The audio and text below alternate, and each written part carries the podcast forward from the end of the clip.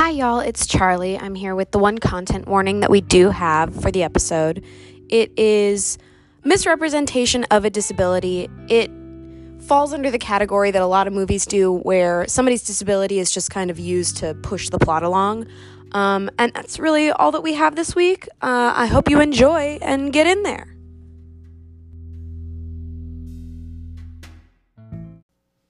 Everybody. Hi y'all, it's Charlie and it's Olivia. Wow, what sorry, we that start was weird because we are in Evan's apartment right now with some very fancy mics. We're not just kind of bellowing over one single mic anymore. Yeah, and it's really, the setup is unbelievably professional. Evan is our friend and also lives in our building and is a professional sound engineer. Wow. And so like very graciously so offered we went from to save us from $5 wine self. To like $300 wine.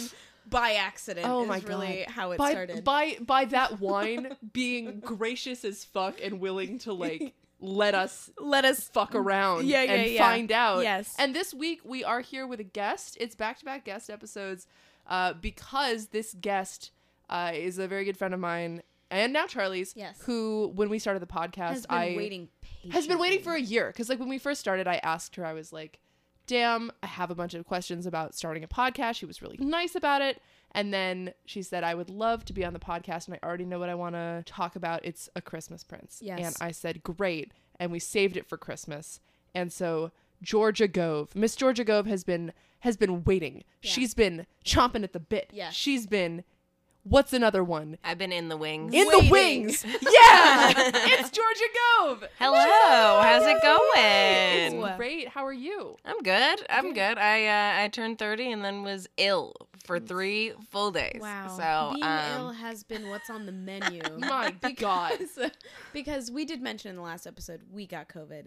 And then Liv's partner also got COVID and had appendicitis. And then stayed in the hospital for 4 days. They didn't take out his appendix. He came home and then they said, whoopsie poopsie, it's still appendicitis time. Yeah. And had to go in for emergency surgery. Yeah, our healthcare system is fantastic and I have no complaints. I was just going to say, I have no notes. No, it's great. I love, oh my God, because it was also like, we got a bill in the mail recently from his insurance company. It was like, we actually don't think that we should cover that hospital stay because we don't think you should have stayed in the hospital that long.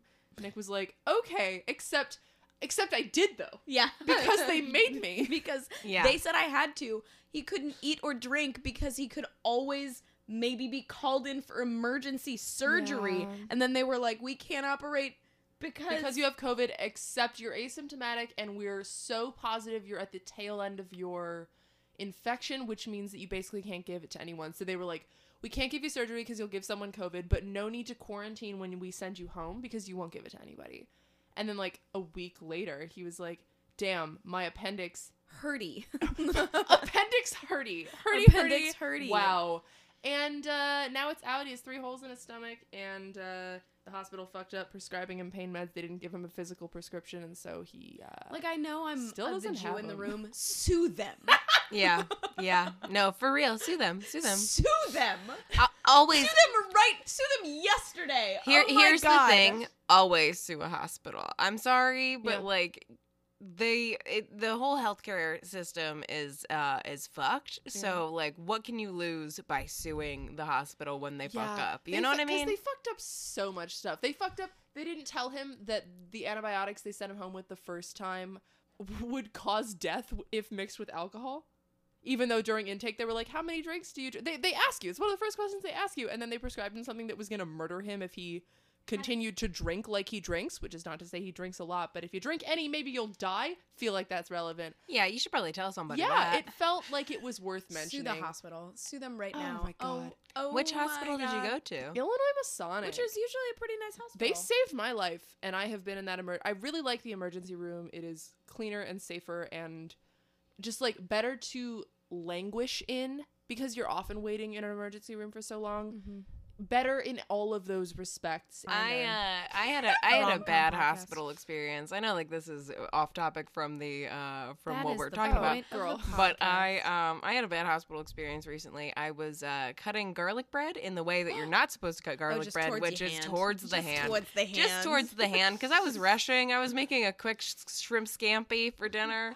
you know? And eat right now. I was like, yeah, exactly. I'm so hungry and I'm going to make a quick garlic bread. And so like I was cutting the bread the wrong way and I sliced right in between like my pinky and my my one finger. That's where the tendon is. Exactly. And I was like, it didn't really bleed.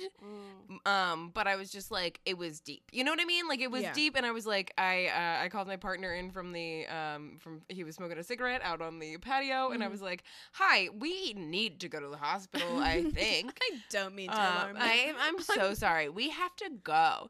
And so we drove to this one hospital, the closest one to us. We walk in. It's like middle of pandemic times. You know what I mean? Mm-hmm. It's like COVID. You know, it's COVID. It's like pre-vaccine for sure. Oh, That was a different COVID. Yeah, that's a different COVID. It was pre-vax COVID. Uh-huh. And so we walk into the hospital, and not a single person is wearing a mask in there. No, and also no one's wearing scrubs, which is interesting for an emergency room. Casual day. Turns out I was in a black box theater. Yeah, it was. Yeah, it was casual day at the fucking hospital, I guess. And so I walk in, and I'm like, I need to. You know, I don't know if I need stitches. Like I need to figure that out. And so they sat me down. There's no one in this waiting room, which I found wild for a hospital. And I was filling out the intake form, and then this old man, who was apparently the doctor on call that day, walks out, also not wearing scrubs or a mask. What the fuck? Where were you? It was a hospital. I don't remember what it's called, but it's like right near my house. And he was like, we don't have any local anesthetic. If you need stitches, we can't do it. So we have no local anesthetic. We have no local anesthetic in the emergency room of a hospital because I'm so old they won't let me use it. Yeah, well, they were. It was almost like he was like we have no localized anesthetic and they won't let me give you a shot of brandy and a stick to bite on anymore. I've been sued too many times about it, so you cannot get stitches here. He didn't say that, but it was like he said it. His energy was like, if I could give you brandy and a stick to bite down on, I would. Yeah. And so I was like, great, I'm gonna go then to a different hospital. And then somebody comes out from the back and whispers in his ear, and he's like, wait a minute, we might have some. And back room anesthetic. We found some anesthetic like under a pile of old clothes. Yeah. Exactly. So I was just like, so my polite ass is like, wait, doesn't need it anymore. So I'm like, my polite ass is like waiting because I like have a hard time saying no, thank you. You know what I mean? And I wait for like a minute, and then I'm like, I think we should go. Like I was like, I don't think we should get sewn up here. Like I'll take risk of infection over whatever they're gonna shoot up into my hand back here. It's also so hard to know in real time where the line is. Yeah. Right? Because like when you're in it, especially if you're socialized to be like agreeable and accommodating and like not be a bitch for not wanting to get sewn up by an 18th century medic. Yeah. Like by a plague doctor. No, thank you. I'm fine. Like just like when you tell the story, it's just like the second detail. We were like, fuck that, get out of there. But in real time, you're just like, oh, well, these I don't want to make a fuss because I'm bleeding right now. I'm bleeding. I don't want to like be the like it, maybe it's about to turn around and like maybe I'll be unreasonable if like I make it a big deal or whatever. I had that experience at the hospital down the street from us because we have a hospital like 3 blocks away that we were getting COVID tested at, and that place is like does really amazing community outreach because we live in like a low-income neighborhood, and it really is doing amazing stuff. Specifically, they did incredible COVID testing. It was free, it was accessible, it was every day for like the entire first year of the pandemic. It was great. It is an underfunded as fuck hospital, and so that means that it's scary in there. It is a scary emergency room. One man was having like a loud episode. One man passed out. Another man fell out of his wheelchair. One woman was just screaming. Oh my god, just screaming. People like specifically at this hospital by our house, people are moaning. Yeah. Like 18th century. People be moaning. Like it's moaning. Really people like. Well, so many people be moaning. It's I think that's because our healthcare system is so underfunded and shitty, you know, and hard to navigate. That like people don't go to the hospital unless something until they are moaning. You know what I mean? Yeah, until it's like I physically cannot handle this pain anymore. Sure. Right. And speaking of moaning, We have questions. Damn! All right, Charlie! We have questions for you. Everybody Venmo Charlie $1 American dollar. That was a fantastic transition. And that one really did it for me. My question for you is, in your opinion, what is the horniest rom-com? The horniest rom-com? The one that came to mind when I was thinking about that question is Love Actually. Love Actually is a shockingly horny movie. Wow. Wildly horny, for sure. Love Actually is a great answer. Absolutely. That's a great answer. Because sticky film. That's a... Oh, my God, because my little squirrel brain thinks about the Laura Linney sex scene so often. Mm-hmm. When thinking about, like, what did we just watch that had a horrible... 27 Dresses? 27 Dresses has a horrible... Does it? We're not horrible. Scene? It's just like there's nothing there. Like they kiss and then they're like, look at that window. Oh yeah, you know, like it's like a pan to right. Just like they're like going like sinking down with each other under the frame and the camera's panning up. Yes. Yeah, just the boring like this is PG-13. You can't show sex. Yeah, no. Yeah. But Laura Linney's titties are out. Yeah, like, that movie is desperately horny, which is so great. I just if I see a boob, I'll explode. Yeah, in the theater, my head will explode. Well, and that one scene, is it Laura Linney who has the with the guy who? Yeah, it's the one where upstairs. Yeah, yes. Where she's like wait for that. Her whole arc is just very horny. And then there's the woman who is the secretary for Hugh Grant not Hugh Grant the Alan Rickman, mm-hmm. who's just like I know what I want, or like whatever the fuck she does, where she's just like so explicit in the office. Yeah. It's always I have not worked in an office in my life, you know, and I will say nor will I, but the economy's about to crash, so who's really to say? Really however, I really can't fathom just like being so overtly sexual in the most sexless environment known to man. Yes. Even like I know that it happens. There's like a whole porn category that's like The Office, and it's like what is fluorescence? Fluorescence and business casual clothing. What was I gonna say? I was just gonna ask you my question. What rom-com do you love that doesn't hold up? That's a harder one, because I feel like a lot of rom-coms don't really hold up. Mm-hmm. But does The Lake House hold up? I guess The Lake House does hold up. Kind of, except not really. Yeah, I recently rewatched that one. I love The Lake House. Never Been Kissed. Never Been Kissed. Super creepy, Never Been Kissed is super creepy. Mm-hmm. Never Been Kissed. That's the one. Mm-hmm. That's the one that doesn't hold up. And I've never seen it. Oh, I've never seen that. As a vibe, it's very creepy, but do I love it? Yes. Yeah, and that's perfect. And that's how that goes. That's allowed. Yeah, absolutely, you really gotta... I mean, it's less a suspension of disbelief and more just like a suspension of the ability to feel shame. It's just like, listen, I'm not gonna... Fuck you.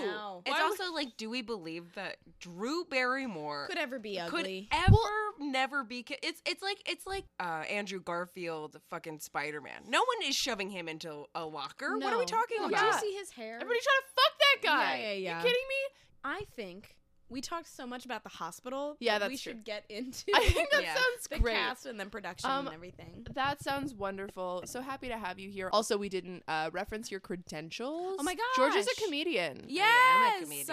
And we'll ask you for like plugs at the end, but you're great. You're very funny. We're happy to have you. And that's all that I'll say about that right now. Charlie, you want to tell us about the actors in this movie?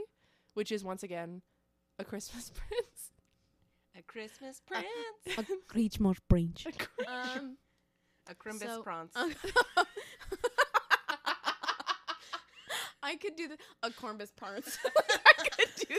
But I got tasked, as always, with the cast. This movie is so bad. And like some of the credits that these actors have are very good for what they've brought to this movie. Mm. So our lead is Rose McIver, who is from New Zealand. Is it? How do you pronounce this? Auckland. Auckland? Yeah. She's from Auckland, New Zealand. But her first acting credit is The Piano, which nominated for so much stuff. She was not Anna Paquin in this movie. She was just credited as like one scene of a little girl. She was in a plethora of the Hercules movies from the mid-90s. There's an actor that you know his face in those that doesn't matter, but she was in like 7 of those Hercules films. You see those Hercules films like I know what that is. You know the guy, like if you see the guy, he's got a bowl cut and like is wearing a burlap sack shirt. And he was a meme that was like disappointment. Like, oh shit! That's what I'm talking about. True. In that, in a film called Topless Women Talk About Their Lives. Ooh, I want to watch that. Toy Love, Legend of the Seeker, Masters of Sex, Coward, Once Upon a Time, I'm Sorry, iZombie, which I think is the most recognizable thing for her face. Yeah, I loved that show when it came out.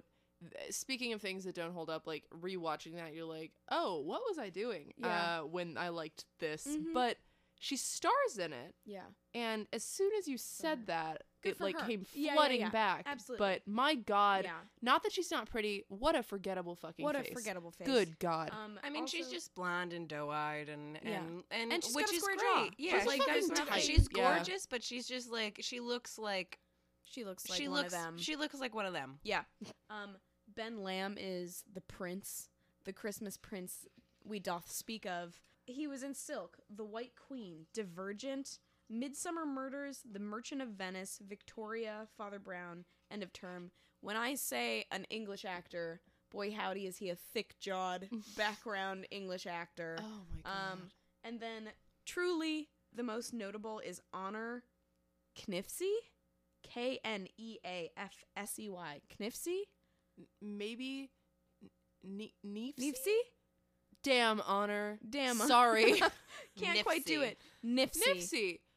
Whichever one of us is right. Honor, you just Venmo us. Send the me one a that's quick, right. Voice memo. Or, you know, just say hi because we think you we think you're so cool. Because you're the best actor in this film and probably the franchise. Her acting credits are mostly on the West End. She is a stage actress. She really said, hop on my back. This movie is about me. I'm the best. Is she the queen? No, she's the little sister. Oh, yes. Yeah. Oh, absolutely. And every time she has to be in a scene with the protagonist, I'm embarrassed for the protagonist. Oh, my God. Because it's really... Oh, you know who's not doing a good job? The protagonist. Yeah. Oh, yeah. Wow. That's what I have. Phenomenal. Yeah, I have... Not a lot of interesting production-related stuff, shockingly. I want to know the budget so bad. It is not listed. It feels illegal that they would not tell me how much this movie cost. I need to know how much this movie cost. So fucking bad. Here's the thing. Netflix doesn't need to tell you nothing. No. Netflix is beholden to no God. Yeah. I mean, Netflix is like, Squid Game is the #1 series ever in the world.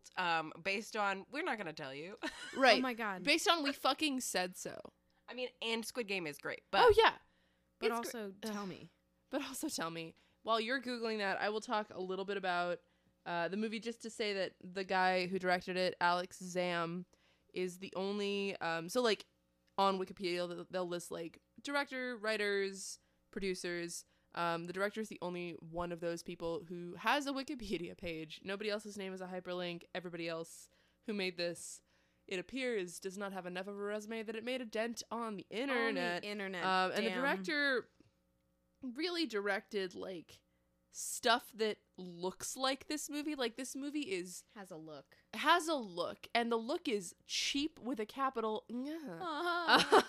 Who directed Tooth Fairy 2, My Date with the President's Daughter, Pooch and the Popper, Dr. Dolittle, $1 Million Mutts, and some other shit. Like a lot of dog-based narratives. Like, just, you know, when stuff is bright and looks bad, that's this guy's deal. Yeah. But this film came out in 2017, which, like, you guys were there, but I will go over some 2017 pop culture moments. Yeah, but I need to contextualize it. Yeah. Because, to be honest, I was looking at this college. Right? It went a little off the rails a little bit in 2017.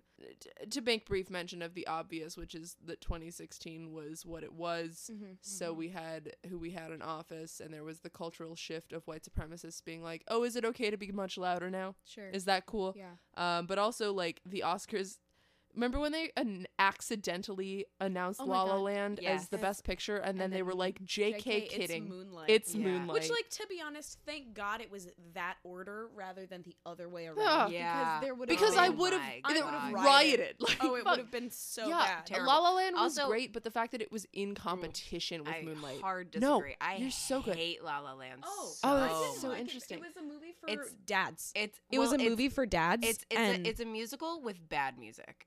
That's so funny. Also, Ryan Gosling is like, I'm going to save jazz. Eat my whole ass.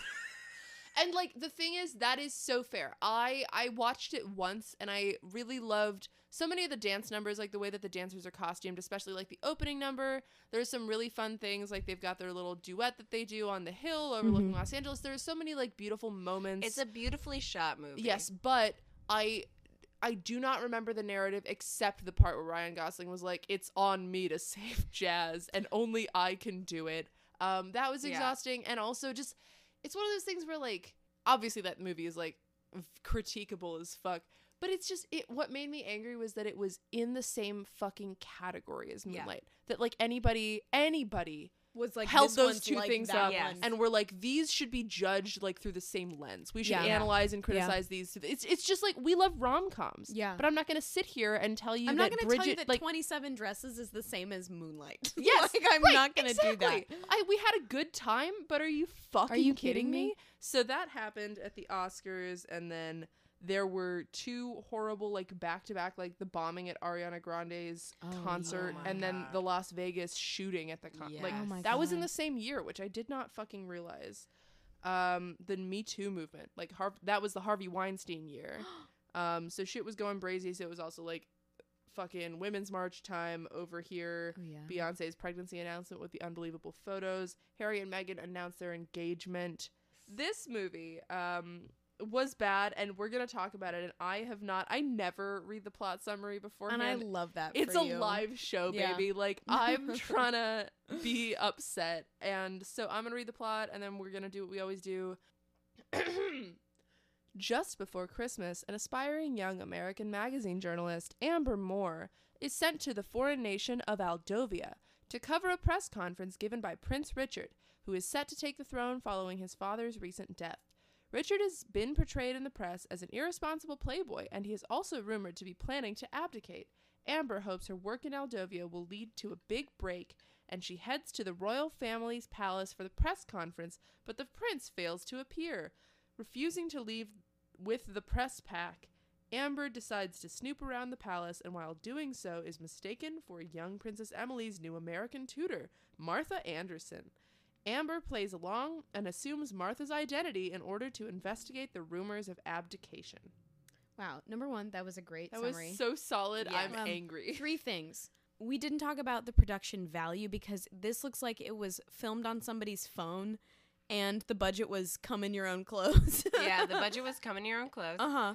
But it's also like being filmed at a beautiful palace. Like it's the palace, location is gorgeous. The thing is, it is gorgeous. But Olivia said this thing that it looks like the Knives Out house. Like this is a mansion, right? It does look like this is a mansion. It's not a castle.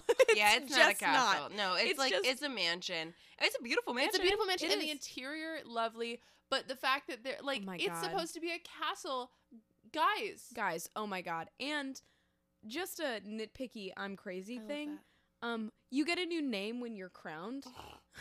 So like if his father was King Richard, that's not his Christian name. That's not his like given name. They're like, you're so special unto God. Your name is, you can choose your name, but it's Richard. So he named his own kid after his given name by the throne, and so then his name will change, so it won't be King Richard again, it'll be something else, right? That's why you have like King Richard the Fourth. We do that, so like that is stupid. Anyways, film opens with a song that is almost 19 other Christmas songs. It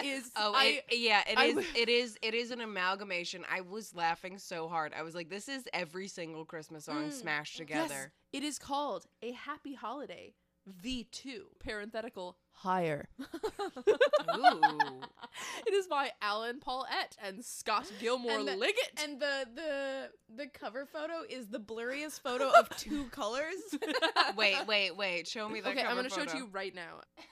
It is just like an out-of-focus photo of Christmas lights. It's like your grandma tried to send you a picture of Christmas lights. Oh my god, yes. And then she like semi-figured out how Microsoft Paint enough to put the words over the photo. Oh my god, like it's just so bad. It is the cheapest looking thing in the world, and it's just such an emphasis on like, this is for a check. Like, do you understand me? Like, it's Christmas. We're gonna hang out. There's bells in the tracks, so you know it's fun. All right, it's time for Santa. Well, and it's like the most. It's like New York City, but it's not really New York. You know what I mean? I said my first note is New York B-roll. Yeah. Oh, it's not one of the sad Christmas songs where it's like, by your like I'm so sorry. I'm having a brain aneurysm right now. It's not like, I'll be home. Yeah. It's like there are two genres of Christmas songs. Right. It's like, you're a kid again. Get hip to it. We're going to go in the sleigh. Right. We're going to ride in the sky. And the other one is like, oh, no. Right. It's jazzy. Yeah. It's forlorn. I should have married my first boyfriend, and now he's gone. Yeah. There really is a childlike joy of Christmas. Like, oh my god, hell yeah. And then there's I might kill myself. You know, like there's no one loves me. I might die. Right now, I'm drinking hard liquor, and I've got a fireplace, and it works, and that's nice. But I'm not doing well. But anyway, it's Christmas time. It is royalty-free Christmas time, and she is what the fuck? I have a note that says, "Is that how journalism?" First of all, I want to mention that the place that she works is called Now Beat. Yes, it is. Yes, it is. We wrote it down. It's horrible, but the thing that makes me the most upset with this is that it is structurally sound. Yeah. Like, the thing is, she gets more reasons to do this gig than any other like Hollywood produced rom-com gives. Like, I have all these notes like, that's not a real job of the editor. And then like 2 seconds later, somebody's like, that's not your job. Why are you doing that? Like, everything gets explained. Right. It's stupid, but it's tightly written. And it is tightly written. I want to talk about it. Like, you jump right in and there's this guy walking down the hallway talking about the next article he's going to write. And his line literally is like, it's going to be brilliant, I tell you. Yeah. He's like, I know it was only 350 words, but I wrote 1,000. You just fix it. And it's like, okay. If she's an editor, she's your boss a little bit. She's your boss. She's not. Okay, like, again, I'm not a journalist, but I don't think that editors are like interns. No. Like, I don't think they are like assistants. She's a junior editor. And that's the thing. It gets explained. She's a junior editor who is also trying to be a writer, and she's also applying for other stuff. So it's not just like, hopefully I get a new job that's in a totally different career path. Yeah, it gets explained. It gets explained, which is the crazy. Dialogue is horrible, but then the plot is sound. Like, it's still silly, but there are not like holes you could like push a glacier through. It really is. It doesn't. Devastating. And so kind of there are some places where there's holes you could push a glacier. But like through. Right at the beginning, which is like usually where it is horrible, it's not. Yeah, and so we kind of jump directly in. And the editor of Now Beats is like, you have to go to Aldovia, like Genovia. Yes, it's England. No. It's the fakest name. Yeah, that's the other thing that. So Aldovia, I'm sure we'll get there, but it's like in this like snowy mountainous region. And everyone speaks in an English accent, and I'm like, where is this? It's Swiss Alps, but it's English. It's Swiss Alps, but it's English Swiss Alps. It's so funny. It's and Aldovia is the fakest name for a country that I've ever heard of. I told my mom, and she made a noise I've never heard her make before. Also, I want to point out, because I watched the Netflix Christmas Universe and the NCU. Yes. And Aldovia makes appearances in other Christmas movies. For example, A Night Before Christmas. Yes. Okay. Also, I do have a theory that I think everybody else who watches the NCU has also come to. Okay, I think I'm getting this right. It's been a minute since I brushed up on this, but I did like a web last year. And so Vanessa Hudgens in The Princess Switch talks about loving the Christmas Prince It's her favorite movie. But in that movie or in the sequel, they talk about Aldovia as well. So they know that they are in the Netflix Christmas universe. Yes. Like, they are too self-referential, yes, and they're too small that within the canon of these movies, they know that they are in movies. They know, yes, they're in movies, and they know it's all not real. They're all in a matrix. They're all in a Christmas matrix. Honestly, Netflix, if you're listening, I will write Christmas Matrix, where all of the characters from all of the wake up in slime and they're bald. Yes, so like they find out that they all are in like this like Christmas universe, yes, together. Wow. I love that. Well, specifically because, please remind me, because maybe it's not A Night Before Christmas. Which movie is it where a couple is getting married and the Christmas Prince people are at their wedding? What movie is that? It is. Is it the second Princess Switch? Yes. It's the Princess Switch. It's the Princess Switch. Yes. Yeah. Yes. And I'm very interested, and you can take this comment or leave it. The Christmas Matrix is a horror movie, and the elves are like harvesting them, yes, and they have to find a way out. Good sweet Christ! Wow. All right. Okay, we kind of go back. The Jewy editor. The editor's like, "Listen, kid, I need this by yesterday." And I'm kind of mean. And I'm the one with the biggest nose and brown hair, and nobody else will have that. Yeah, and I'm like, why does Now Beat need to know about it? Why do they need to send a journalist? They are basically by Sparkle. Yeah, it really is Tiger Beat. Yeah. Why did they need an international political correspondent? Like, what are they doing? But she Georgia made the point a while ago. The editor is like, well, you know, what do you know about the made-up country that we're sending you to? And the main character goes, I actually know a lot about it for no reason. And I, like, know about the monarchy and the structure of their government and like she's the like date of the election. And if he abdicates, just like what? What do you mean? I said the date of the election. It's a monarchy, right? If he abdicates, why would she fucking know that? But what we learned in that conversation is she's being sent to Aldovia on a journalism mission because this prince might not want to be king, and then it's gonna be hashtag drama. And if he doesn't decide to be king by Christmas Day, we've established a deadline, mm-hmm, and we've established that it's a week before Christmas, right? So, which means that the timeline, it's like 2 weeks before Christmas. Is it? Yes, I think it is 2 weeks. Okay. I feel like it's a week. It's a week. It's like close to Christmas. Well, because she says something like offhand about how the editor's like, I can't get anybody else to go this week. Mm-hmm. And then the dad says something else because like the next scene is Brooke or Bryn. What's her fucking name? Amber. Great.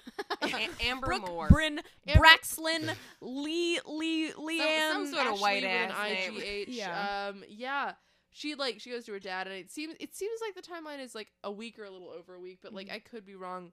And even if it's 2 weeks, the fact that they get married at the end leaves a little bit to be desired. But she's like, cool. Not actually married. No, they don't get engaged. They get engaged. They get married in the next. Spoilers. Oh yeah, my bad, everybody.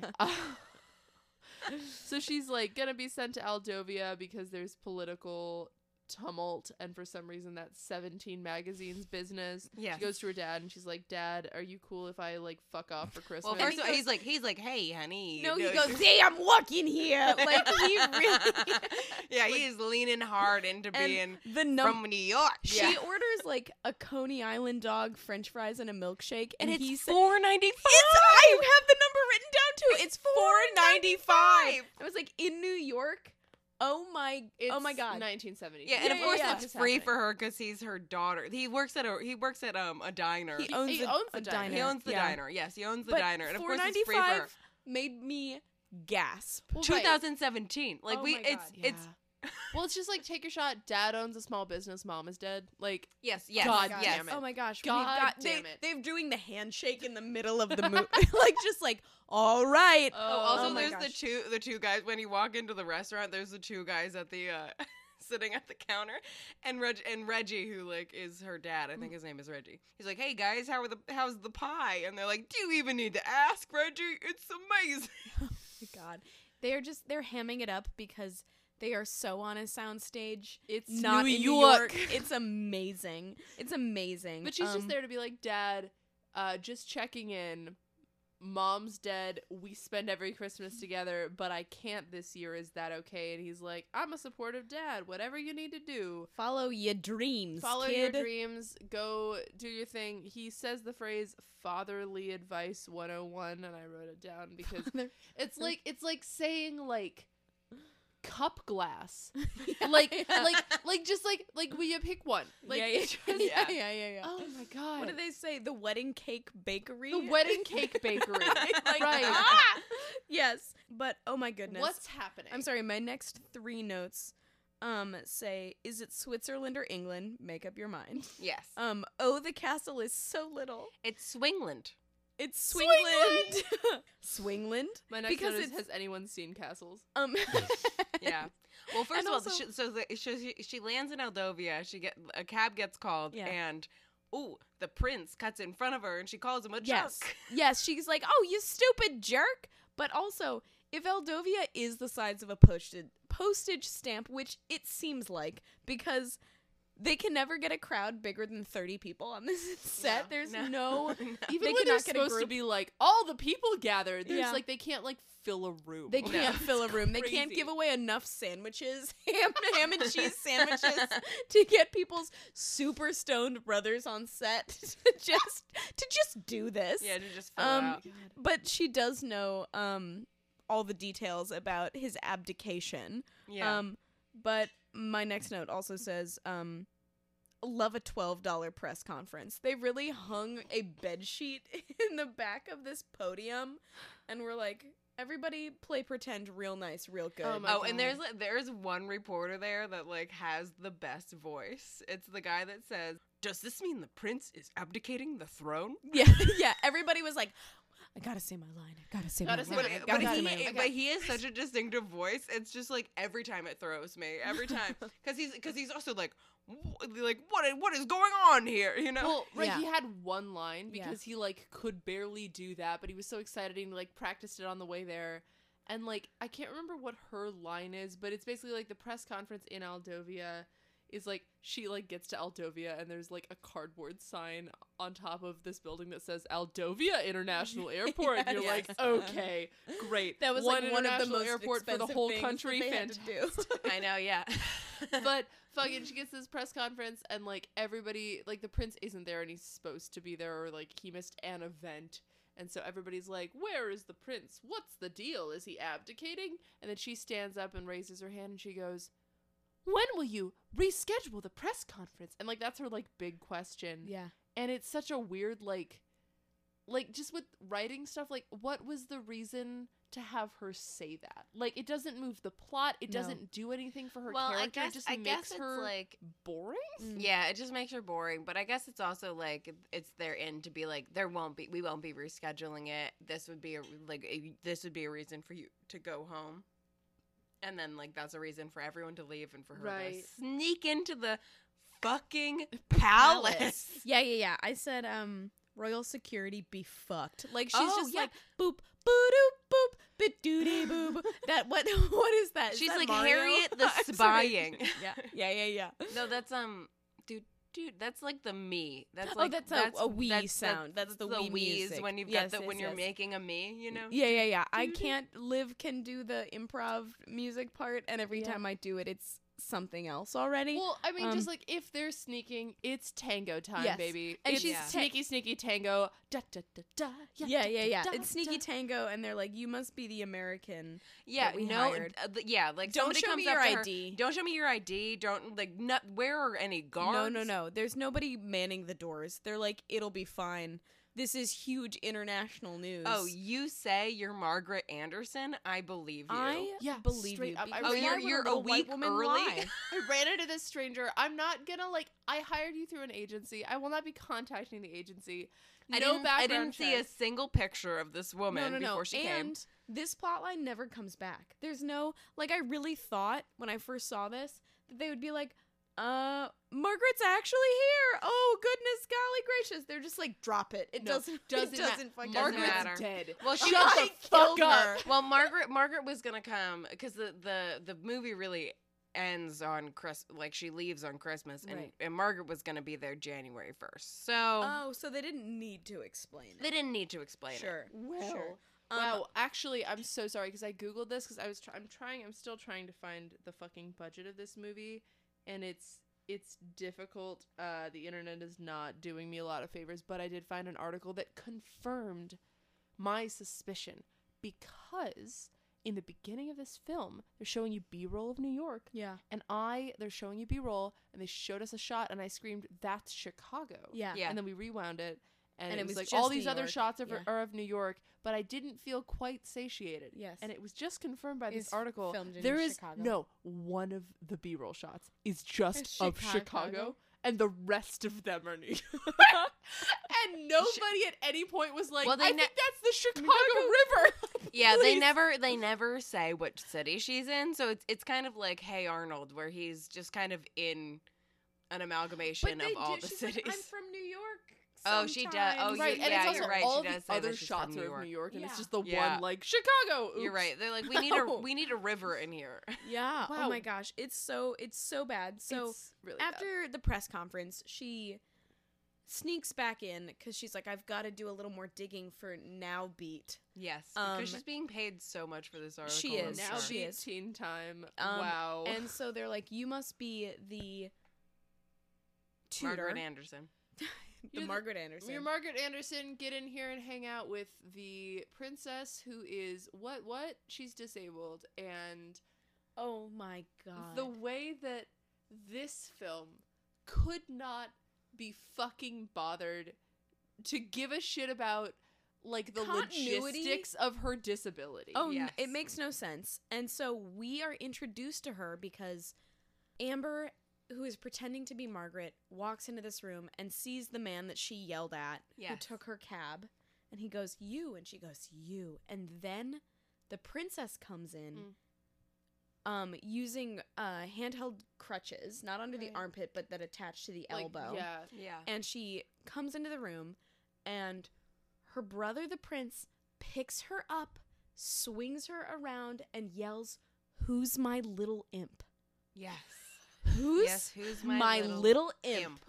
As he is spinning around a chronically ill this girl, this child who we will learn has spina bifida. Just like, damn, I know we want to A, be gentle, and B, why are we calling this kid an imp? What's the vibe? Oh my god, is it 1605?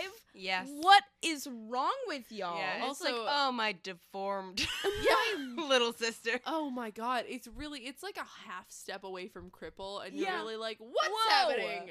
And also, like, on the subject, it is posh for cripple, and like on another subject, that man's beard is dry as a motherfucking bone. It's dry as a bone. It's not real, for sure. And also, Princess Emily is just like, you look like a derelict Santa Claus. And I'm like, because he has a beard? And she's not wrong. She's not wrong. She is the best actress in this film. She is the best actress in this film. Take your shot. He is friends with a child. Not only is he friends with a child, he's friends with a disabled child. So it's like bonus super duper gem get points. In his pants. Oh, get in there. Great. We're not going to give him friends or other stuff, but he's nice to this disabled kid.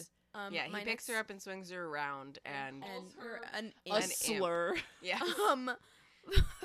And then she's bowing out of the room and she breaks a Ming vase. Yeah, it's just she breaks a vase. My next two notes are, nothing can make this woman likable. She is devoid of charisma. Yeah, oh my God. Absolutely devoid of charisma. Like, I get that her whole thing is like, I'm not like other girls. I get it. Oh. It is. But she is exactly like every other girl. She's such a generic lady in the way that this specific subgenre, like Christmas Hallmark caliber rom-coms, needs that one lady. Like, just like, I'm different. Straight up, I'm clumsy. Why? Tell me clumsy. Why. It makes me a little different and better, ? Anyhow, I do need to read the plot, though. Oh, do you? Wow. All right. Emily, who has spina bifida, tries to prank Amber into quitting, but warms up to her after Amber treats her like a normal student rather than an invalid. Oh, no. Oh in God. The description? Oh, my fucking God. You She treats it like a normal student instead of an imp. Oh my god! Woo! Wow! Oh my god! As Emily's tutor Amber meets the royal family, including Richard, who she realizes is the man she insulted earlier at the Aldovian airport after he stole the taxi she was about to get into. Amber becomes attracted to Richard after learning that, contrary to rumors, he is a compassionate and responsible man, though he is indeed reluctant to take the throne. During this time, Amber learns from Emily that Richard's scheming and jealous cousin Simon is next in line for the throne, which he sorely wants. Amber also encounters Richard's beautiful ex-girlfriend Sophia, who Richard suspects was only interested in him for his future title. Okay, I'm so sorry. Invalid? Invalid? No. I know we took a moment, but what fucking year is it? It's awful. Well, it's 2017. It was a different time. Oh, it was a different time, but also just like the way that, like, it's Sound of Music hours, it's Nanny McPhee. This child is like, I hate my tutor because I'm an inbred, like, heir princess. I'm an inbred princess, and I'm not allowed to see the sun, and I'm so physically ill that everyone treats me like I'm made of paper. Cheap glass, right? Except for Richard who treats her like a fucking rag, whips her around a wet rag. Yeah, it's in between. Right, the middle ground is good. And so, like, Amber. Yes. Is that her fucking name? Every name in this fucking movie is so sounds whatever. Like a fake name. Yes. I don't know how to. It's just like nice to her, and the princess is like, "Fuck you! I'm gonna like hide a mouse on your chair, and then you'll quit your job." Yeah, apparently the last nanny quit, or the last tutor quit because she had a mouse in her bed. Right, and that was enough to make this woman quit what is probably a very well-paying job. God. Yes. Fucking deal with a mouse. Also, she keeps a mouse in a fishbowl, which that mouse is getting out of. Like, there's no fucking way. Have you ever had a mouse? I had hamsters. I had a mouse growing up because I had snakes, and we've tried to feed my snake mice that were a little too big, and so they started attacking the snake, and so we took the mice out and we kept them as pets, and one of them died. Probably a disease or depression. Mouse-ness. Who knows? Being a mouse, like, and Darwinism time in the tank. They were like strong enough. You were like, you get to stay, and you get to live now. And anyway, Snowy ended up being a lovely pet. He used to like hang out in your pocket. He was a beautiful boy. And anyway, he's a mouse, and could get out of anything. Pocket mice. I had pocket mice. Pocket mice. That is so fucking funny. It's so funny. Holy shit. But knowing me, is it a shock that I had pocket mice? It's so funny. It's just on brand. I'm just not quite sure what the brand is anymore. Yeah, my brand is outside the lines. Yeah, I'm not like other girls.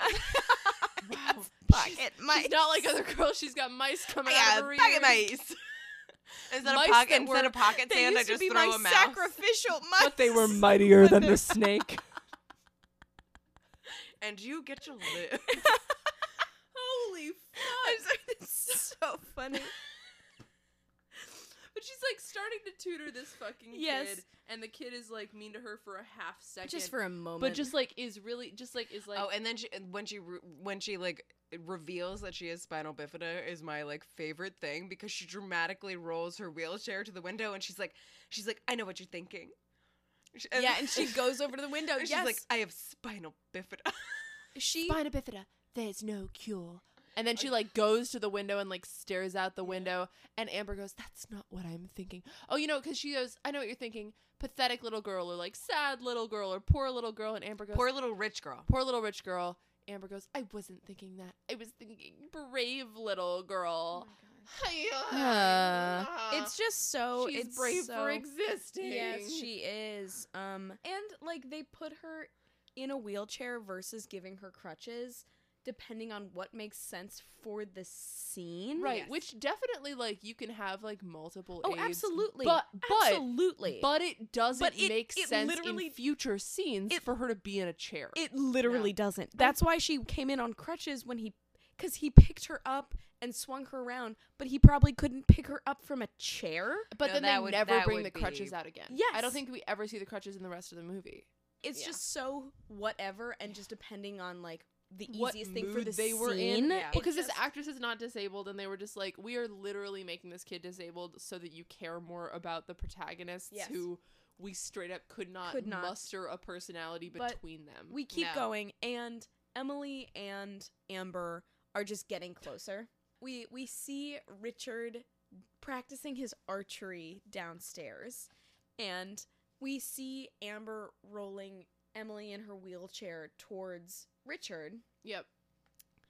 But there is no way for her to get down. Right. In a wheelchair. So there's this shot. The whole palace where they know that this girl is has a disability, and none of it is accessible. There's an elevator in the palace, and like we see it once, and it's like, okay, sure, great, but we did it. But at the end of the movie, and on the grounds of the castle, which is where this archery scene is being filmed. Uh-huh. Like they're like the scene starts with Amber pushing this kid in this wheelchair, and then like. We get another shot from another angle. We see that she's coming from the direction of like 20 steps. Yeah. Yes. Like I almost peed my fucking pants. I was beside my how did she get down the stairs? How did she do it? And they don't give a shit. With the fucking chair too. Like just imagine the scene before where she's like either like walking backwards down those steps or she's like she's baby carrying. Okay, stay with me. She's carrying this like 13-year-old girl, like fireman style. She's setting this kid on the ground, and then this kid is just lying on the ground, and then she has to like carry the wheelchair. Meanwhile, Richard is watching, and Richard has shaved his beard, which leads me to my next note, which says, "Your face makes me think I have facial blindness." Which is just to say that the way that we're supposed to react in this scene is like, wow, he's shaved his scraggly fuckface beard, and now he's hot. He is any dude. I mean, he took off his glasses and let down his hair. He really did. Holy fuck. It's just, the whole thing is a mess. And he, like, Patrick Swayze ghosts her to teach her archery. Yeah. Right? So it's getting sexy. Her archery, and she's...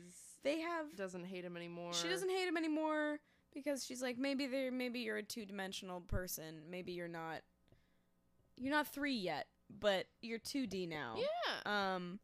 And now they're at a party, right? Yeah, yes. The only thing that I wanted to talk about in this is that this movie is so cheap, and like, yes, I'm the costumes lady.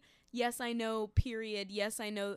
Okay, it's just not a tuxedo. They just put a shitty black bow tie with any black suit that they came to set in. Yeah. Like, it's so cheap. Yeah, it's cheap. Amber is not wearing the best dress of the party, but also it looks like a homecoming dance. It's like awful. It looks like a homecoming dance. All the canapes, they have like those.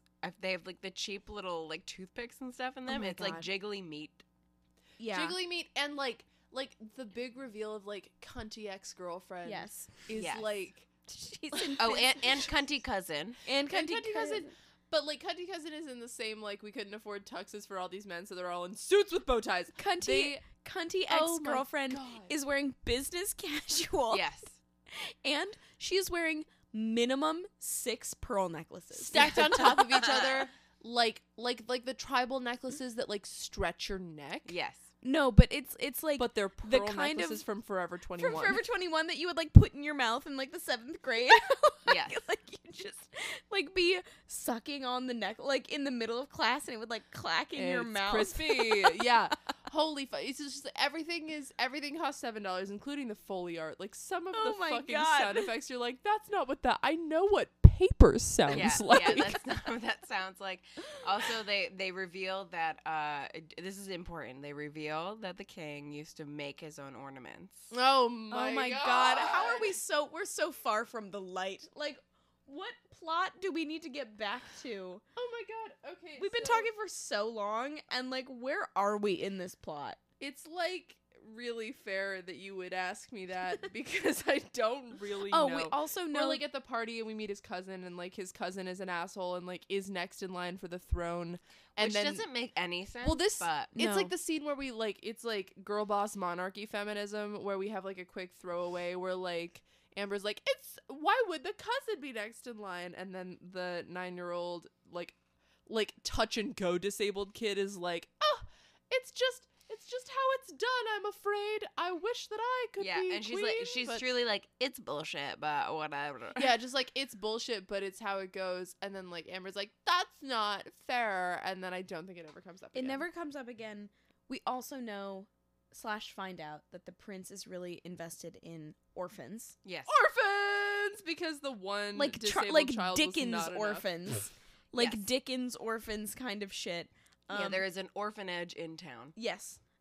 And he is seen, he's supposed to be like the keynote speaker at this event. Right. And he gets called to talk and he doesn't show up. Right. And then we see that he is playing, he's having a snowball fight with these orphans who are supposed to be like probably 7 to 11. And they're just like 15-year-old boys. All of them are 15. And also just like, it doesn't... God, like the last scene was just like us establishing that like his cunty ex-girlfriend can't dress herself and still wants him, but maybe only for the title. His cousin is in line for the throne, and like if he doesn't take it, the cousin will. Also, his cousin Amber is mean. Taking very obvious video this whole time. Yes, Amber is taking video on her cell phone, whipping out her phone and like taking pictures and video the entire time because she is an undercover reporter. In case and her you notes forgot, for 17 minutes, they cut to her notes sometimes, and her notes are like just amazing. The worst. The notes, they're not notes. They're just like, they're just whole sentences in bulleted form. Yes. It's like, I paused on one of them when we were watching it, and it's just her internal monologue. God bless America. But like, he's at this event. I don't understand why he keeps blowing off events to do other stuff when he could have just gone to the orphanage before or after the event. I don't know. He blows off the event to play snowball fight with almost 30-year-olds. With Amber sees him and she's like, children. Wow, it seems like he's responsible based on blowing off that commitment he had. Yeah. Well, she loves that he loves kids. She does love that. Those are not children. They I don't understand. Those, like, here's the thing. Their voices have dropped. Like, and like, that's not to say that like they're adults because their voices have dropped, but it's so fucking funny that they cast teenagers who were old enough teenagers that they sound like grown-ups to play orphan children. What was the fucking vibe? My next note says only 40 people in this crowd. It's such a small crowd. At whatever the event that he doesn't show up to is, right? Yes. I'm sorry. I was reading my next note that just says on top of one another. When has this happened to you? like somehow they fall. It was like the snowball. It was when she takes her sledding, right? Yes. So that's a little bit further ahead. Oh, okay, right? Sorry. Well, because it's just like there's my note before that is she's going to kill this disabled child. Wait. I have plot to read. I think, but unless you have something else to say. Amber, before this happens, or Emily finds out that Amber is not who she says she is, and is like, I'm gonna keep it a secret because you treat me normal. Yep. Not like an invalid. The way she says that, like, I broke into your laptop, she's like, you shouldn't keep your password just like out. So like Amber just had her password like written on her computer. Yeah, she like it was very confusing, but like the child knows she's faking but doesn't care. And Jesus Christ, I will read this plot summary. I have a note that says, how did she cinch the saddle but she can't ride, ?? Yes. But I think maybe that's later. That's later. So, okay, here we go. I have a note that corresponds with that. Phenomenal. Emily learns the truth about Amber's identity, but agrees to keep it secret so long as Amber writes a story that exposes Prince Richard for the good man that he is. In pursuit of her story, Amber follows Richard on horseback through the woods, but her horse throws her off and she is nearly attacked by a wolf, only to be saved by the prince. Richard takes Amber to his father's old hunting cabin where he reveals that after he told his father he was going to renounce the throne, they had a fight and the king died soon after. Richard then shows Amber a mysterious poem written by his father, and the two almost kiss but are interrupted by the sound of neighing horses. After Richard leaves to check on the animals, Amber searches the late king's desk and discovers a hidden compartment holding documents proving that the prince was secretly adopted. She hides the documents and takes them back to the palace. It is tragic out here. So Amber takes Emily sledding because Emily has never been sledding. Right. She is... I don't quite know the distinction between sledding and tobogganing. Is it just the thing that you're on? It's like the big sled. So right? A toboggan is like flat and doesn't have a lip on the side. Sure. It's just like piece of wood that like curves up at the end like an elf shoe. Right. A sled is so like they go a Tupperware container with no lid. Yes. In Switzerland on a black diamond course. Like this is not like intro to sledding. This is not where you take a child who can't walk. Yeah. Do we know what spinal bifida is, by the way? Yes. Spinal bifida. It's a disorder where your spinal cord does not attach to your spine. Great. You should not be taking this child sledding. You should not. Like, it is like a spine disorder. Right. You should not be taking this kid sledding. Like, maybe you could do, like, something gentle, but, like, this is not the first thing that you do. Exactly. Like, I grew up with a kid who had spina bifida. We lived on the same street, and so we were, like, doing the same stuff as kids a lot. And it was just, like, it wasn't, like... oh, you have to stay inside and you can't see the sun and, like, nobody look at him too long. But it was just, like, there's some stuff that, like, you hardcore can't do. And then there's some stuff that we're going to do, like, modifications on. Yeah. And so just, like, maybe it's a little different. And maybe you're not going to go down the super steep hill on a skateboard. We're just going to veto that. But you can go down the smaller hill and only if you wear a lot of padding. Mm-hmm. And, like, just, yeah, like, modifications. Going down the black diamond on a toboggan. I don't think so. And so they're going down and Amber gets like, whoa, like she gets thrown off. And then it's just this child on a toboggan. Picking up fucking speed on this just toboggan. Like, she's going fucking fast. She's breaking 70 on the toboggan. and then she's like breaking the sound barrier on the toboggan. And then something like wah happens. Like she doesn't get thrown off. She like just nothing like falls off. Right? I think something less dramatic than that. I think it just kind of like maybe goes sideways a little and then stops. Like nothing crazy happens. I don't even think she falls off. No, she tips over because then Amber runs over and is like, oh my God, are you okay? Oh, and then Emily's like, no, just kidding. Yes. Ha ha, funny joke. So fun for me. The child whose life you just endangered. Yes, truly endangered. And then she has the snowball fight with Richard. Richard shows up and is like, you're so nice to my little sister, and let's... Yeah, Richard is like, I like how you casually disregard her health as well. Yes. Me too. Yes. That little imp. Let's endanger my sister together. I love you because you endanger my sister, and this is where we bond. It's very nice. And so they, like, have a snowball fight, and then it's... like, a horse-drawn carriage with cunty girlfriend and... Cousin Simon pulls up at the top of the hill. They did their own makeup and their own hair and their own pearl necklaces. Right, they brought their own clothes from home. Oh my goodness! Like, do you have a dress? Great, we have to move on. Yes, yeah, and so they just like I think it's like we're the villains. We're just keeping an eye on things, and then they like clip clop away, and then I think it's like the next scene. Okay, I have a note that just says gun. What? Okay. So the next stuff gets crazy, and I would like to read you my notes. One says costume like she's on Seventh Heaven. Is that about Amber? Yes. And then another one says horse budget on brazy. Like it is like they were like Clydesdale's coming out of our ears. Yes, but we can't costume anyone. We can't put anybody in anything other than business casual. Yeah, they did have a lot of horses for no reason. So many horses. It's like they did the opposite of Monty Python. Yes, they were like, no, we have the budget for the horses. Holy Grail. Yes. Yeah, it's like they did the opposite of Holy Grail. And they were like, we only have a budget for horses. That's the only thing we want to showcase. And so for some reason, she goes out on horseback to follow him. I think she's he goes out because she gotta like, get that scoop for Now Beat. Yes, she's gotta get the scoop. Teen Time Sparkle Wow. She's gotta get it, and so she goes out. The horse rears. Well, she gets bucked off because she's got this horse that she is fully. She's like saddled it up, so she knows enough about it to have cinched the saddle. Yes, but then once she's on the horse, we are supposed to infer that she doesn't know how to ride the horse. And so she gets like... Well, because she's only saddled horses. That was her job. She's only saddled horses. Well, when you're in New York, Olivia, everyone in New York, and I'm from New Jersey, so I know. Yeah. Everyone in New York learns how to saddle a horse, but you don't learn how to ride. It's like learning the recorder. In New York, you learn how to saddle them, and you just walk away. You put your hands up. You say that's yes, not it's only you see. You saddle the horses for the cops that ride horseback, you know, and then you walk away. I love that. I love complicity. Yes. Wow. So she saddles it, and then she can't ride it, so she can't like steer it because the horse is just like going in a different direction, takes her into a like weird area. Yeah, and she's forest. Just like, no, I want you to go this way. Follow Richard. And it won't. She treats the horse like a taxi, where she's like, follow that man. Hey. Hey, could you not do that? And the horse is like, I'm a horse. I literally don't get it.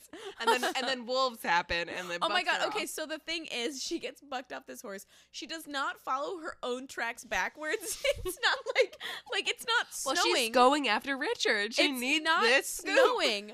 And it's suddenly night. And then my next note just says, straight up wolves. Like she... There's one wolf. The animal budget on this film is insane. Yeah. Straight up wolves, and also like, isn't that lifted right out of Beauty and the Beast? Much like the archery scene was lifted right out of Ghost Diaries 2. Oh yes, and Ghost. And just like, I love stealing. I love stealing. It's great, but the wolves. She's scared of the wolves, and then Richard... he comes with a gun.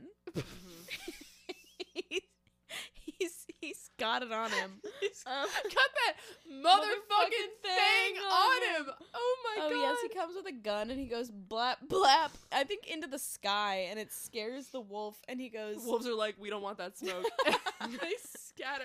Yeah. And so he takes her to a cabin that was his father's, and they have like the heart-to-heart. It's like the quintessential, here's why you should care about me as a romantic interest scene. After she's already had moments of being like, maybe he's cuter than I realized. He's like, actually, I'm really sensitive, and I like said some fucking stuff to my dad. Yeah, and he's like, I never fuck.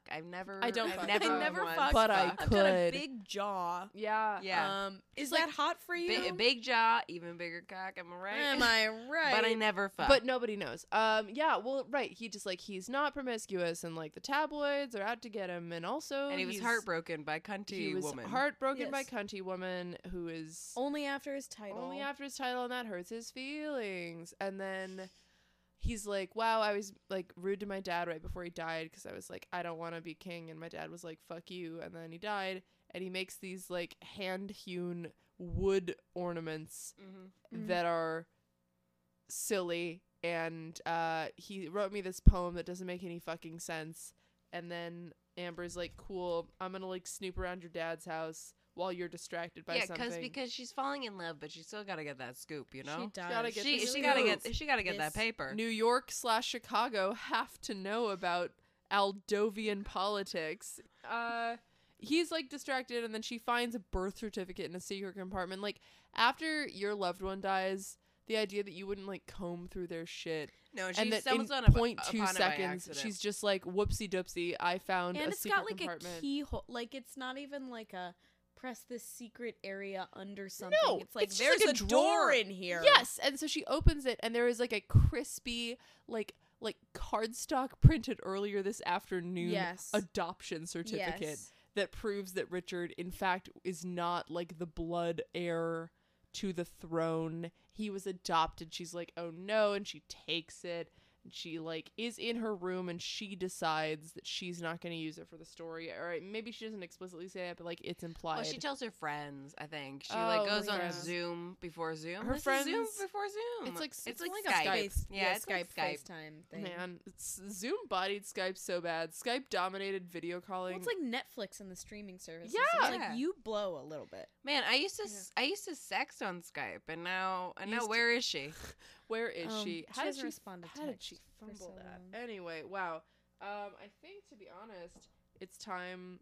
She hides the documents and takes them back to the palace. But I have three notes. They say, Knives Out, Acorn Clue. Because Dad wrote a mysterious poem that was very akin to a little bit like, not like Knives Out, because it came before Nights Out. Well, I mean, we can say that Knives Out was very much inspired by A Christmas Prince. Sure. And I think that the creators of Knives Out would be really willing to admit that as well. Ryan Murphy, who I believe Did he do Knives Out? No. Am I crazy? Am I a crazy bitch? We have to Google it. I'm drunk. Can I spell Murphy? Ryan Johnson. Different guy. Cute. Ryan Johnson, who did some Star Wars.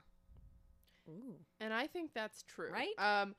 Not Ryan Murphy. Ryan Murphy is so far up his own ass he can't see straight. Right. However, that's for a different time. My last note before I read the plot is Haterville population me. Because I think that we saw Amber and I was so aghast that I screamed. What were you going to say? Is that due to the ball? I think so. Okay, which means that I have to read the plot. All right. Amber is reluctant to reveal the truth as it would deeply hurt Richard, but decides to tell him during a walk. Richard interrupts her confession with a kiss, and Amber realizes she is in love with him. At the same time, a suspicious Sophia and Simon search Amber's room and discover her true identity and Richard's adoption certificate. At the Christmas Eve ball, as Richard prepares to be crowned, Sophia reveals his adoption certificate and Amber's true identity. Simon asserts himself as next in line for the throne as Richard storms off and rebuffs a repentant Amber's apologies, and she tearfully leaves the palace. Later, the Queen reveals to Richard that she adopted him after being told she could not have children, and that she regretted not telling him sooner, but that she and the King considered him their true son. Richard forgives his mother for her deception and promises not to let Simon win the throne so easily. Okay, my first thing is that monarchies just steal babies. They just do that. Yeah. Like, that's something they do. Like, you would not need the paperwork for that. You could just be like, I like that one. That one's mine now. It's mine now. Yeah. So just, like, the fact that they even printed something out at the fucking... Kinko's. Thank you. Oh, my God. My brain said, kiosk. At the kiosk. You know, the adoption kiosk. Yeah, when you go to an orphanage, it's much like a Wawa. It's like a hoagie at a Wawa. You know what I mean? You can build your own orphan and then print out the receipt. And what the fuck are you talking about? Shit. Okay, a Wawa is like a 7-Eleven or a Quick Stop. Great hoagies there, and you can build your own hoagie. And cut this out. Keep saying hoagie, Georgia. I will absolutely not be cutting this. Oh my fucking God. Amazing. That was so many made up words in a row. I loved it. Yeah. Never changed. You know, Jersey Wawa. It's the Wawa is amazing. Wawa for life. I have considered. So the logo for Wawa is like geese flying, and I have considered getting that as a tattoo. That's an unbelievable tattoo, and you absolutely should. You really should do that. Oh my. But yes, Lord. Number one, they just steal babies. So like, he would not have a birth certificate. And but it wouldn't be a scandal. No. Who cares? Fucking what? Justin Trudeau is Fidel Castro's kid. Like we all know. Like Justin Trudeau is Fidel Castro's kid. It's like a theory because his parents were swingers and they went to visit him, like right around the month where like he was. The timeline is consistent. And if you look at their faces next to one another, they have the same face, so and he does not look like his bald, weird dad. It's kind of crazy. Okay, but I believe it now. I've been convinced. Right, but it's just like they just do that. They just do right, exactly. It's like whether or not it's true, it doesn't matter because the nature of monarchy, and like extreme ruling class shit is that like they can do anything. So the fact that like, oh my God, he doesn't have the same DNA as his mom. No more. Who cares? Being king. Who gives a shit? Cares? Also, with inbreeding, like so they needed many new blood. People are infertile. So many of those motherfuckers can't have kids. Duh. Yeah. And the kids that they have problems. Yeah. Ding, ding, ding. Yeah, because they're 8 generations down. But also, they get angry too much. They get angry, and a lot of stuff. Sometimes their spinal cords don't attach to their spines. True. And then there's also misogyny. So they can't be queen. Sure. Anyway, I have a line. Is this the ball where she wears Converse? Yes. Because she ain't like other girls? She is not like other girls in that other girls look better than she does, and she does not look good. Yeah, so you ain't gotta wear heels if you don't want to. You don't have to. But it's just like, goodness. Damn, here's the thing. Hilary Duff did it, and then Demi Lovato did it, and then stopped doing it. Like, you can do it, but, like, it's not a statement. It's just a choice like anything else. She looks like any woman in a JCPenney. Anyway, so, like, it's the Christmas ball where, like, Amber, like, we have the scene, like, take your shot. She tries to communicate, and then he interrupts her. Like, the way that no human being has ever interrupted another human being when that first human being is trying to, like, clearly trying to relay information. Before. You've never kissed, and if somebody comes up to you and is like, I have to tell you something that's really important, and you're like, shh, shh, shh, shh, shh. You don't have to say anything. It. It's like, you don't. You don't know. I have to tell you. And even if you kiss me, I will still have to tell you. Yeah, I will still have to tell you a thing. Oh, my God. Leave and so alone. It's like, it's the Christmas ball. I have a note that says she's not like other girls. She looks bad. She's ugly. Why? Why are we doing this? Why are we doing? Why? Here's the thing. Why are we lining the underside of our eye? Why? Okay, I will tell you why, because I am of a generation a little ahead of you. Mm. Here's why we line the underside of our eye. Because Johnny Depp and because Gerard Butler and this is why we line the underside of our eye, because emo was a thing and scene was a thing, and it was very strong. Yes. The thing is, I get it. I totally understand, like, the pull from somewhere deep within you to need to do that. But that's when you want to look like Johnny Depp. You're going to a ball. Right. Well, and when do you want to look like Johnny Depp more is at a ball. Well, right. I want to look like a drunken pirate when I'm supposed to be impressing royals. Well, exactly. And it's just like the clash of different aesthetics. It's like, if you're trying to do goth, if you're trying to do scene and emo, you do that. But it's just the, like, we're going to do normative JCPenney with horrible eye makeup that we're not going to blend, and we're not going to match the rest of the face. We're just going to we're going to circle our eyes with a pencil and then call it a motherfucking day.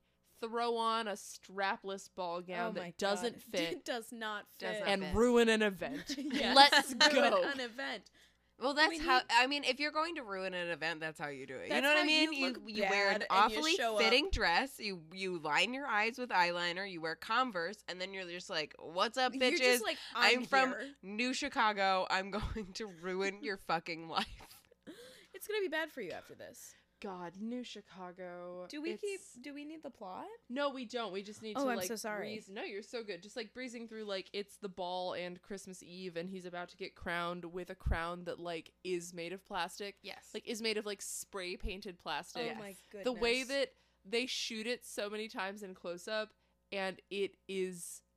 Not. They could have gotten rid of one horse and gotten a better crown. Right. Yes. Like if you are lifting, like if you're filming yourself lifting it, or the one wolf, it needs to be heavy. Yeah. Because heavy is the head. Yeah. It's 30 pounds. It's made of solid gold. It's made of diamonds. It's made of ingredients found at the Dollar Tree. Like it is such a cheap motherfucking crown. And so he's like about to get crowned, and then like cunty ex-girlfriend and Simon have teamed up. And she's wearing a great dress. Is she? They were like, bring your own dress, and she's wearing like a va-va voom. Like, yeah, she is wearing a great dress. She looks hot. She looks great. She's still wearing those 9 necklaces, but she looks better.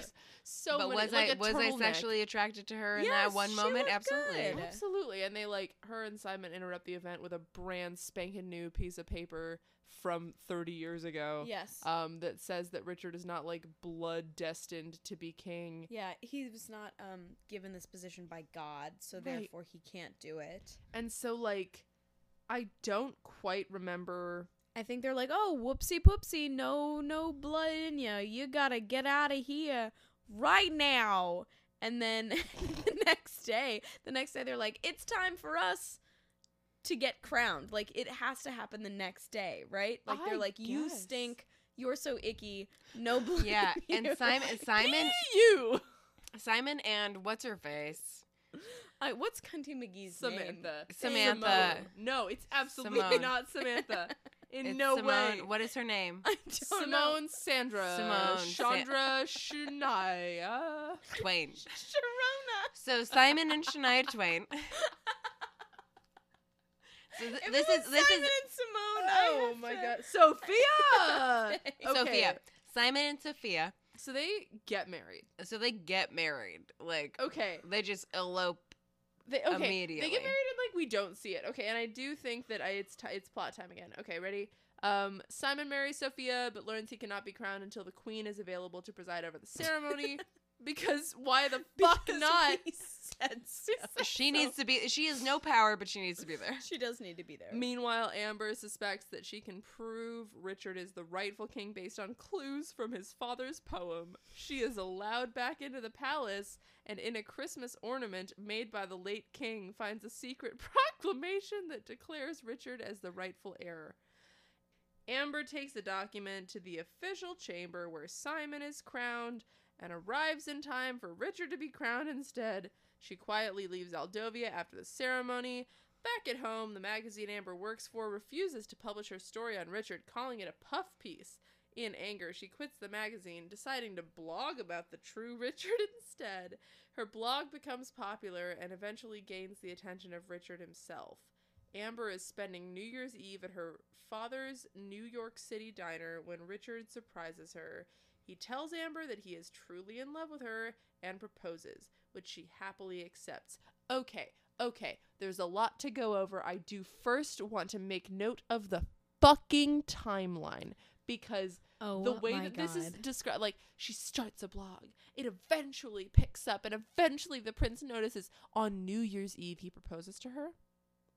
And on Christmas Day, if you'll remember, it was like, you can't be king because you're adopted and we're making up the rules as we go along.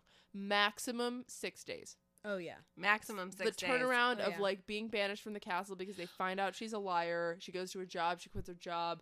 It's like, maybe she has 3 days to start a blog. Yes. And have it take off. And write this fucking article. Like, when did she write this article?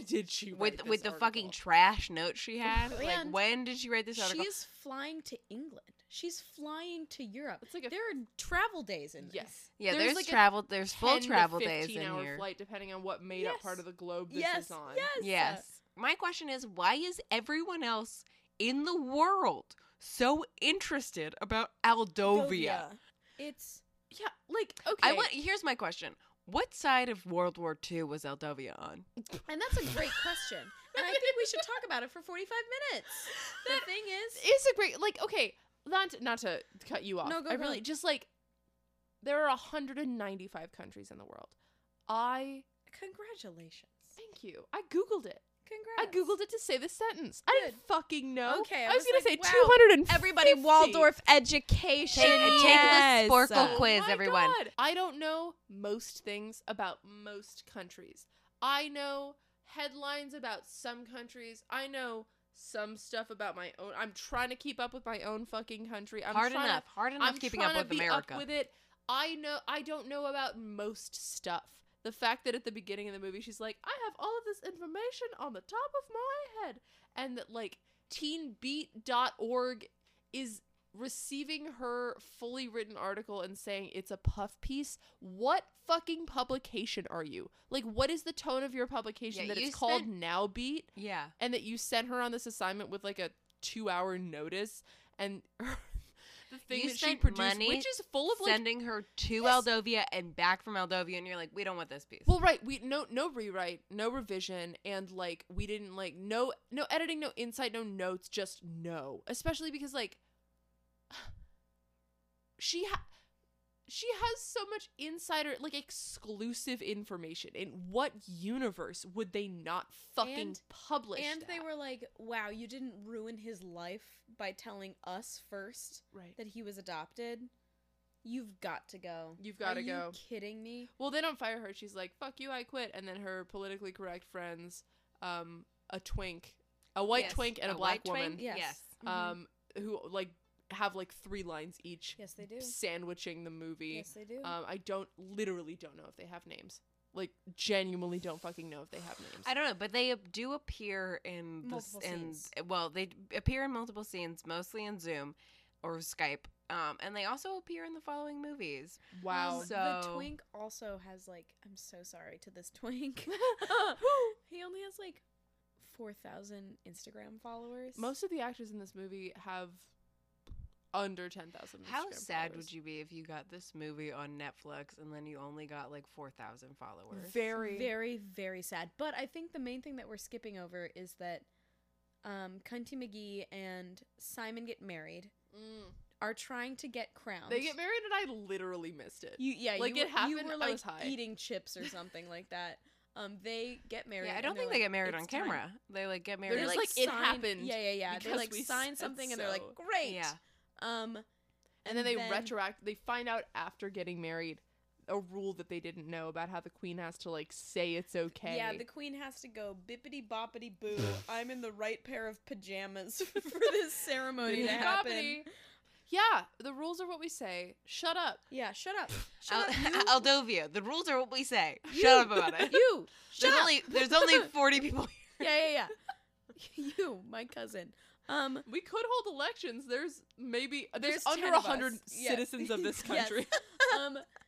Honestly, the elections would be like more fair than they are in America because the miscount is like, where's Dale? Yeah.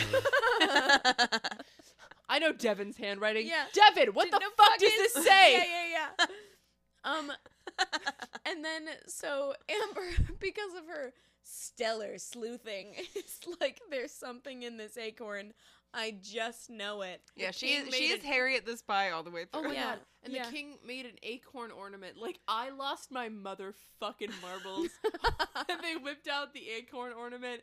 It looks so stupid. It's like if a loved one of mine made that for me, I'd be like, thanks for making that for me. It required an amount of labor. I mean, you are speaking as a woodworker, so. Right. It's just like, it is. And I mean, like, he's an amateur woodworker. He's a king. He doesn't have a lot of time on his hands. But it's just like, it is such a stupid fucking prop. It looks so silly. And the fact she's like, I'm going to find a way for him to be king. And I'm going to, like, read into this 2-line poem that he wrote. And I'm going to not break into the castle, but she walks into the castle. And, like, the house manager of the castle is like, you lied about who you were. And she's like, but I'm really sorry. And the house manager's like, I never thought about it like that. Come on in. And then Amber's breaking like, into this castle is shockingly easy. Yeah. Amber walks over to the Christmas tree and is like, cool, I'm going to break this Christmas ornament that your dead dad made. And there's a note inside. And the note is a law now. And that law says that Richard gets to be a king. Yes. After all. The decree. Oh, the decree. Excuse me. The decree. Interrupt the event, ding, ding, ding. It all works out. He kneels on a cheap pillow and gets the dollar store crown put on his head. Oh, my God. We're back home. My note says, mean Jew. Jew are not nice.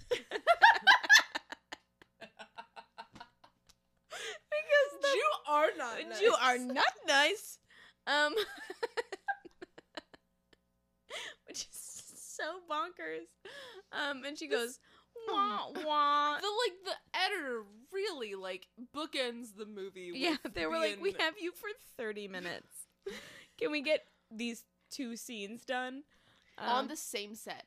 In the same location. Yes. They filmed it in the same day. She changed clothes and like it was the same like hour on set. And she's like, hey, turns out it's unclear what this publication is, and for some reason, instead of asking you to revise this... We actually don't do puff pieces. Yeah, you can't...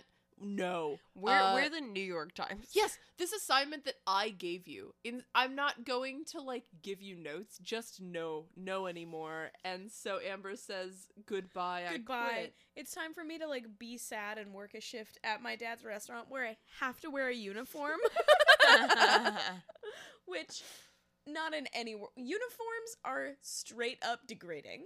Oh my God! Especially at a restaurant. At your dad's restaurant. At your dad's restaurant. Your father. Your father. Dad. You should be a celebrity. Who charged you $4.95 for a Coney 19 dog, 19 items, and a milkshake and French fries. Yeah, you are an A-list celebrity at the business your parent owns. Yes, I would assume. Yeah. I wouldn't fucking know, but just the idea that he's like, put this on. Yeah, absolutely not. And so it's New Year's Eve. He's having a party at his.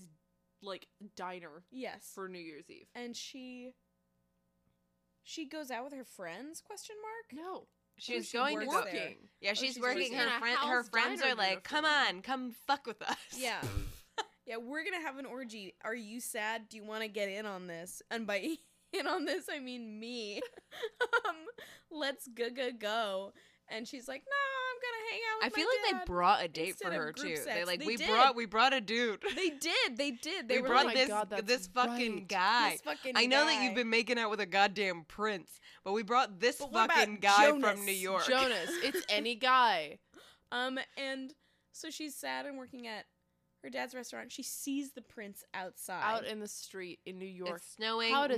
No single cars. How does he fucking know where this restaurant is? Also, we forgot. We kind of mentioned it because it was in the plot. Like she quits her job and then she starts a blog that's like, wow, nobody knows the real Prince Richard from the tiny European country that everyone knows about. Wow.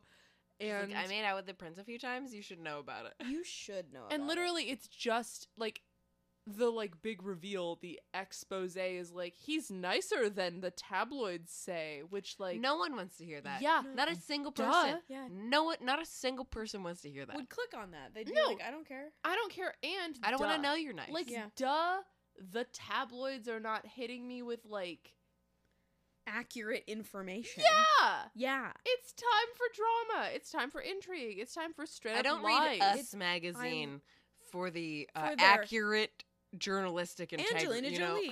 She's such a sweetie. I don't care. I don't give a shit. Give me that. Angelina Jolie is maybe part alien. Yeah, and a monster. She's a monstrous person. Yes. She's a monster. Oh my God. I love the part of Us Magazine that's like celebrities. They're just like us. And it's just them going to the trash can. Them eating. Yeah. You're like, wow. It's like me looking like I look every day of my life, just like eating a hot dog. The way that I would not read a blog about that, let alone God. So many people tuned in to watch the royal wedding. Could I be fucking bothered? No, I do want to see the dress, but that's to Google the day. Yeah, I can Google. That's to Google. That's to Google. He shows up. He's in the street. There's no cars. It's New York City or Chicago. You dealer's choice. You pick a fucking place. So she goes outside and she's like, "You're here," and he's like. Turns out that's true. Okay, I have a note that says a king for real. And Me too.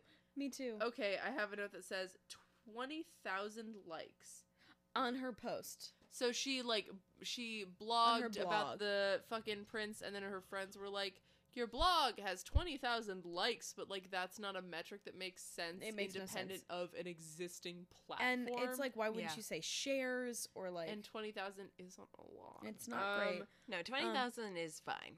If I get 20,000 likes on something, great. That would be amazing. Yes, amazing. But just as a plot point, right? God, Jesus. And then we have I have a note that says schmaltz, and then I have a note that says canonically it has been. 10 days. I have the same things. Mine says a king for real, and then it says ew, don't say Jewish things. And then it says it's canonically been 10 days, and then let me tell you what won't work. Any single part of this relationship. So he gets down on one knee after he's like, "You were nice to me and my sister. That was cool." And she goes, "You're fucking not a douchebag. That's cool." And then he gets down on one knee, and she goes, "Yes, yes, 1,000 times, yes." And he's like... Oh, but first she goes, "But my whole life is in New York. And he goes, "You can come back as much as you want." Oh, my God. To. Yeah. He's like, "You can split time between being a queen in Aldovia and being a journalist in New York City. Running your fucking blog." Which, what else are you going to write about? Yeah. Me, I guess. Like, I guess she's reestablished her journalistic career as, like, being, like, a fan blog about this dude, so might as well marry him. Which she does carry on to other movies. Like, she just writes a blog about being a royal, like, being the queen of Aldovia. Like, she just continues to write a blog about that. Imagine if Meghan Markle wrote a blog about her life. And here's the thing. I would read that one. I said it out loud and then I was like, "Hey, Meghan Markle, would you like to write a blog about your life?" Yeah, that is interesting. But let me tell you what doesn't have the complexity of Meghan Markle's life. That fucking lady. Oh, so we're at the... So he says... "You can fly back," and she goes, "That's good enough for me." Yeah, no follow-up questions. Let's get married. And yeah, but did my insides tingle when he got down on one knee and, like, he proposed to her in this fictional, empty New York City street? Yes. Of course my last note says, "What a good time." A great time. An amazing time. I was just talking about this the other day. Listen, it's a feel-good, It doesn't have to be good, no, but it's going to be happy at the end. We know that. We know that at the end, these people are going to get together no matter what. Plug in any sort of scenario that you want in there. It's going to end good. And it's just like, it doesn't matter. It's like this. It's like, it really is. It's Doritos. It's junk food. It's whatever. It makes you feel good. That's what it's designed to do. Well, Georgia, we do have a rom-com podcast. Yes. And that is whole point. Oh, my God. It is just, oh, plug it in, baby. I'm waiting with bated breath. I am so interested because the thing is, I will shotgun that shit. It's down the hatch. It's so good. Yeah. The thing is, this was a horrible film. I had a great time. So fun. It was so fun good to watch. And the subsequent royal wedding and a royal baby, also on the same level. Awful. Yeah. But great. Yes. What would you rate this film? What would I rate this film? Okay, in my heart of hearts, probably what's the metric? Well, it's usually we do like a grading scale. So like A, B, C, or ABC. You could do like 10 acorns out of hand-hewn acorns. Like whatever you want to do. I'm going to say 10 acorns out of 10 acorns because it's dumb, but I love it. I love that. And that's perfect. But if it's a real rating, it's a 2 out of 10. You know what I mean? So bad. And those two things can hold hands. They know really about each other. They are well aware of what's going on. One of them interrupts the other in the middle of an important monologue to smooch. To make out. They're compatible as fuck. What about you, Charlie? I would say the same thing. Like 4, like... Because this movie kind of kicked off the Netflix Christmas universe, right? Mm-hmm. Like, this really said, hey, ho, howdy, hey, it's time for so much of this shit. Yeah. And then ABC Family does not exist anymore. It's time for Netflix to take this mantle up. And Vanessa Hudgens said, yes, please, mommy, I would like a check. And boy, howdy. And boy, howdy. So, like, the thing is, on a rom-com scale... This is a D. On a Christmas movie scale, 10 out of fucking 10. I love the horrible... Like, I love pausing it to be like, this is so bad, I don't know what's happening. There is a secret decree inside of an acorn. That is the main plot point at the end of the movie. Plot point at the end of the movie. Like, it's so good and so bad, and they make out. Those two things make out with each other the whole movie. Yeah, I think that's excellent. And for you, Olivia? I think that I think it's delightful in those ways. I think it is, like we said, structurally more sound than a lot of stuff. Many rom-coms that are better in other ways. Uh-huh. Just like the plot holes and just like the way that it sets itself up is more consistent in a surprising way. I will say that the protagonists are so fucking bland that it's horrible. Physically oatmeal. Agonizing. Oatmeal. Like hospital oatmeal where they just give you the slop and they don't give you like cinnamon and brown sugar. There's no maple syrup on that shit. Slop. They are these main characters. Gruel. They are gruel. Slop. They're what Oliver Twist is asking for when he wants more. Yes. You know what I mean? Like that's what they want. Have some Christmas Prince. But like I had a blast.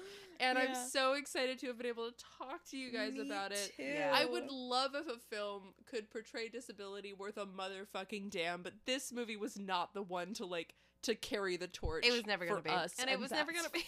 No, rom-coms are not really on the forefront of anything. Yeah, I do think that there is like there's rom-coms and then there's Christmas rom-coms. That is true. That is true. Those are different. Those are similar but different categories. In a subgenre. Yeah, it's a subgenre. Absolutely.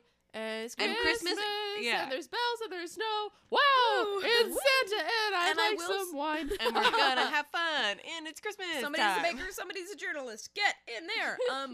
I will say I love The Princess Switch, as well as The Princess Switched Again, as well as, like, Vanessa Hudgens is really fucking doing it in the Christmas rom-com. Specific niche. Because that is the maximum that she can give, and she does it once a year for that check, so she can go to Coachella. Well, she's a theater actress. There's going to be what is it? When there's 4 of them. Quad. Quadruplets? There's four of them. Quadruplets. Everyone watch out. They're coming. And this is in my Christmas horror movie where it's The Matrix, and yes, there are four Vanessa Hudgens, but and they all are of the nurses are Vanessa Hudgens. Yes! Yeah, they're all like Mr. Smith is just all Vanessa Hudgens. Yes. I want it. Who's gonna bankroll it? Let's make it. Vanessa Hudgens will bankroll it. She's dying to do it. I'm going to send a separate email to Netflix and then one to Vanessa Hudgens. Just BCC Vanessa Hudgens so Netflix doesn't know. Yeah, and they can like battle it out. Thank you so much for coming. Can we hear about all of your projects? As if there's anything you want to plug, let us know. Yeah, I mean, I have a podcast called Do We Still Dig This? We've been on a very elongated break, and we will be coming back. It is like that. It is. It be like that sometimes. We just had some life shit happen, and it's been a rough time, and we're getting back to it. We're recording episodes again, so it will be released soon. So Do We Still Dig This on all the platforms. And then I do run a couple open mics. If you're ever in Chicago, I run whatever. Follow me on Instagram. I'm at A Pretty Peach, and I will be posting them there. So, yeah. Ugh, Georgia, A Pretty Peach. So funny, so beautiful, so smart. We love you. We're so happy that you're here. Yes, thank you so much for waiting like almost a calendar year to do this Georgia episode. Georgia was in the wings. Yes. She really did it. But thank God. Thank God we did this movie. Oh, my God. Thank God. This is the cream of the crop, if we're gonna be honest. But thank y'all so much for listening. As always, like, subscribe, review us on Apple Podcasts. We need it, we want it. We love you. I won't sleep if you don't. Tell me I'm great on Apple Podcasts. I lie awake. Thank y'all so much, and bye-bye.